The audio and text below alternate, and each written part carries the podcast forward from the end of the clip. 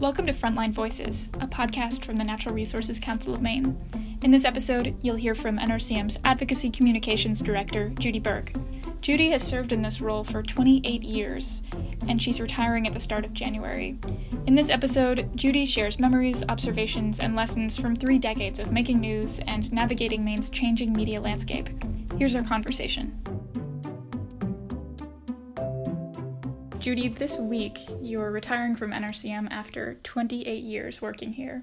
For the past three decades, when people ask you, what do you do? How, how have you answered them? Great question. Um, it's certainly been a pleasure working here, and uh, my role is to put out to the world information on the most important environmental issues facing Maine and what we can do about them. And NRCM really tackles those issues in a big way, in a really important way, and I'm proud to have been able to put in time doing that. Everybody else here does the hard work of the legal battles and the legislative work and the organizing in the communities. And my, my job is to get out the word about that. So it's, it's really been wonderful. Could you share with us some memorable issues or environmental victories that NRCM has accomplished you know, during your time here? In recent years, um, we've worked to establish the Katahdin Woods and Waters National Monument, which was a huge success and a huge, wonderful thing. Could not have been done without the generosity of Roxanne Quimby and Lucas St. Clair, and also all of, you know, thousands of other people all throughout Maine and other groups as well who worked uh, to make it happen. And it was wonderful being there the day that it was uh, founded and, and announced and all that. We had a lovely celebration up at Millinocket and uh, talking to people in the community. One of my jobs was to produce a film the day uh, that it was uh, being announced and to interview people in the community from the Chamber of Commerce and local businesses and people at the Appalachian Trail Cafe and talk to them about what do they think about this and sort of get an on the ground uh, feeling for how, how optimistic people were and how people were feeling at that time. And it was, it was incredibly heartening. Some of the high points um, have been uh, when we actually made physical change on the ground here in Maine that changed the history the course of history here in Maine. A lot of that was opening up some of the rivers here that had been dammed for 150 or more years. I got to watch the Edwards Dam uh, come out of the uh, Kennebec River. It was the first time in the country that the Federal Energy Regulatory Commission decided that a river is worth more free than producing a little bit of electricity. There are now 4 million or thereabouts uh, alewives that are coming up every spring that have been blocked by this dam for 165 years. And because I do the media work and media um, relations work for NRCM, I was at all of these events to help organize coverage of them and, and talk to reporters and all of that. So it was really. Uh, incredible. It was inspiring. It brought tears to people's eyes. I remember talking to one reporter, and he said it brought tears to my eyes, and he brought his daughter to watch. You know, because these are really earth-changing historic events that make a huge difference. So I'd like to try to understand your role in that particular campaign. Um, to actually remove Edwards Dam, you know, throughout the course of years or months. What were you doing during that time? What I was really involved in uh, mostly was bringing attention to why it was important. It was literally a sea change in the way people thought about hydro dams. How do you do that? How do you bring attention to that? So there were certain inflection points um, when the governor of Maine signed the agreement to let it happen. That was a big inflection point where media and other people were able to gather around and uh, and see what we were doing to actually restore a river that had been terribly abused, frankly, uh, for over a century. You probably weren't born. what year was it? Uh, no, it was 99. You were born. I was born.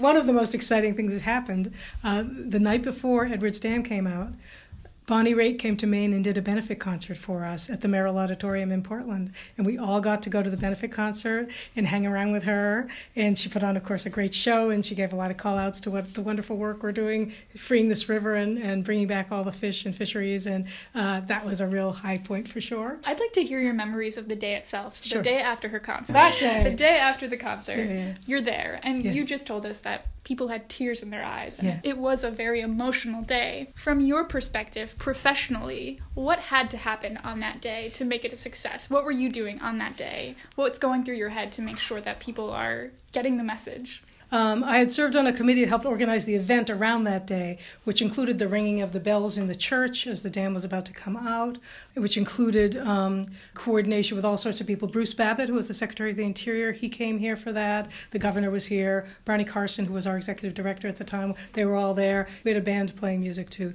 Uh, my job was to bring the media there.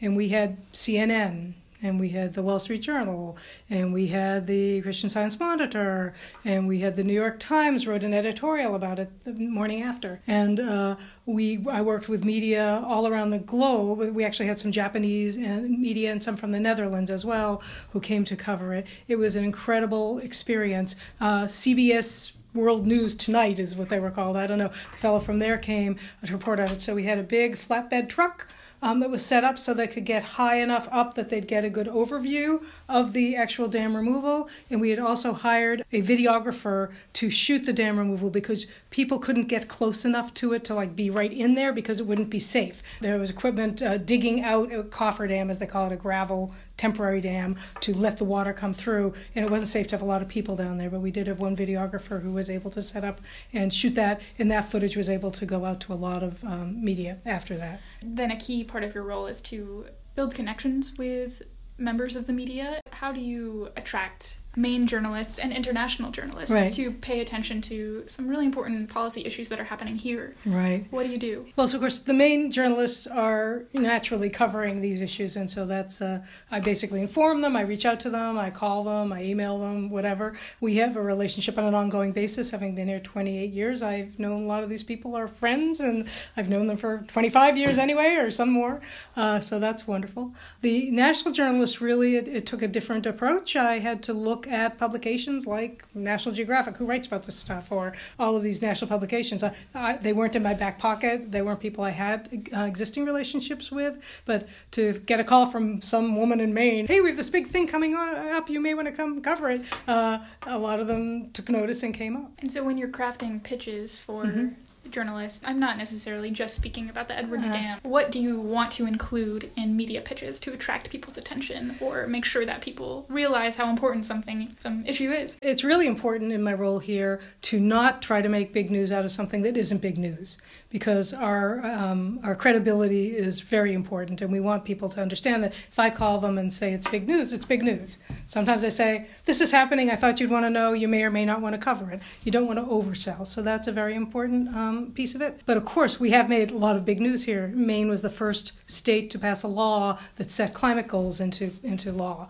and so when we did that, that was actually very big news. And it was the first state in the nation to do this. So when you have a first or a biggest or a best, it becomes news more easily. Or if there's a conflict, um, right now there are conflicts over uh, CMP wants to build this big transmission line, as you know, across Maine, and there are a lot of people in that region who definitely don't want it. There are a lot of people for environmental reasons who don't want it, who live wherever. That when you set up a conflict like that, that's very appealing for the news because the news represents conflict a lot of the time. You have three decades of experience working in the context of Maine's media landscape. Could you share some observations about the changing landscape over the past 28 years? What have you noticed? When I came to NRCM, I had a map of Maine on the wall with little stickers where all the newspapers were, all the little local weekly newspapers, and we didn't have much of an internet at that point at all, and we didn't email out any news releases to people. So there was a whole different ball game. So now, of course, media is 24 7.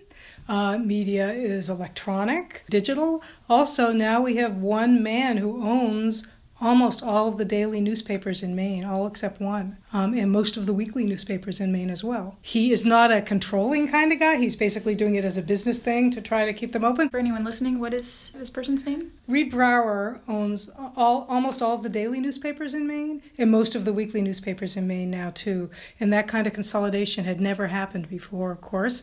They were a lot of little independent mom and pop newspapers in most small towns that were built up out of members of the community and owned by members of the community. And as the income model for newspapers changed when they were no longer in print and they couldn't sell advertising the same way, that changed their ability to continue to thrive. So Reade is trying out a, a new model where articles that appear in some of his local weekly papers, uh, if they're important enough, will then reappear in the daily papers as well you flagged consolidation of newspapers, the 24 7 news cycle, and the digitization of news. What are some challenges that this model presents, and also what are some opportunities? Well, there, the challenges are that sometimes at nine o'clock at night I have to send out a news release, which just happened, what, two weeks ago, was it? And you and I were on the phone? that is true. there was a vote in Jackman, Maine that affected the uh, transmission line. And so Carly and I were on the phone talking about, oh, well, we better send out a news release about this. So sometimes it becomes a 24 7 kind of news cycle.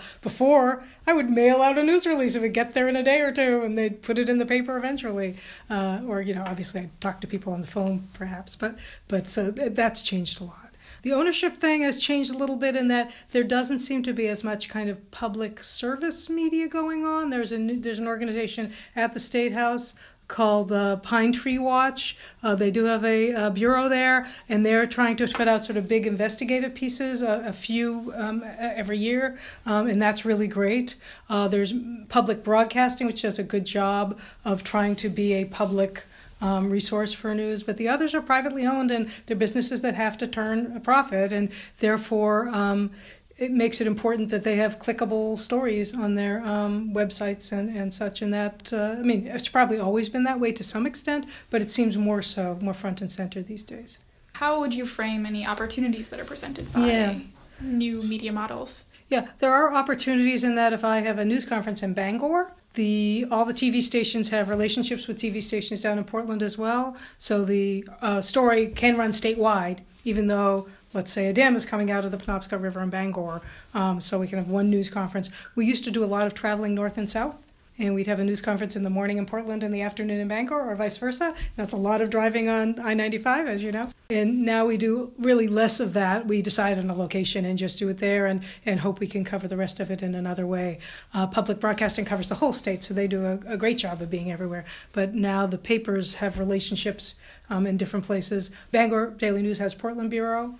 The digital media all shares stories to some extent when they want to. So uh, that may, that's an opportunity. It makes it a little bit easier to get the word out. I'll conclude by asking, what have you loved about your job at NRCM? I just love being in the middle of all this wonderful stuff when it's happening. I mean, I love Maine. I love Maine's environment. I'm the person who came up with that slogan, protecting the nature of Maine for NRCM, because, you know, we, we do protect the nature of Maine. That's a big thing. I love just being in the middle of it. And I love being able to, trying to explain things in lay terms, in terms that matter to people about why protecting our environment is so important. I think Maine as a culture, we all love the environment for different reasons, and sometimes we have to be reminded why individual actions really help us to protect the Maine that we do love. My follow up will be what have you learned?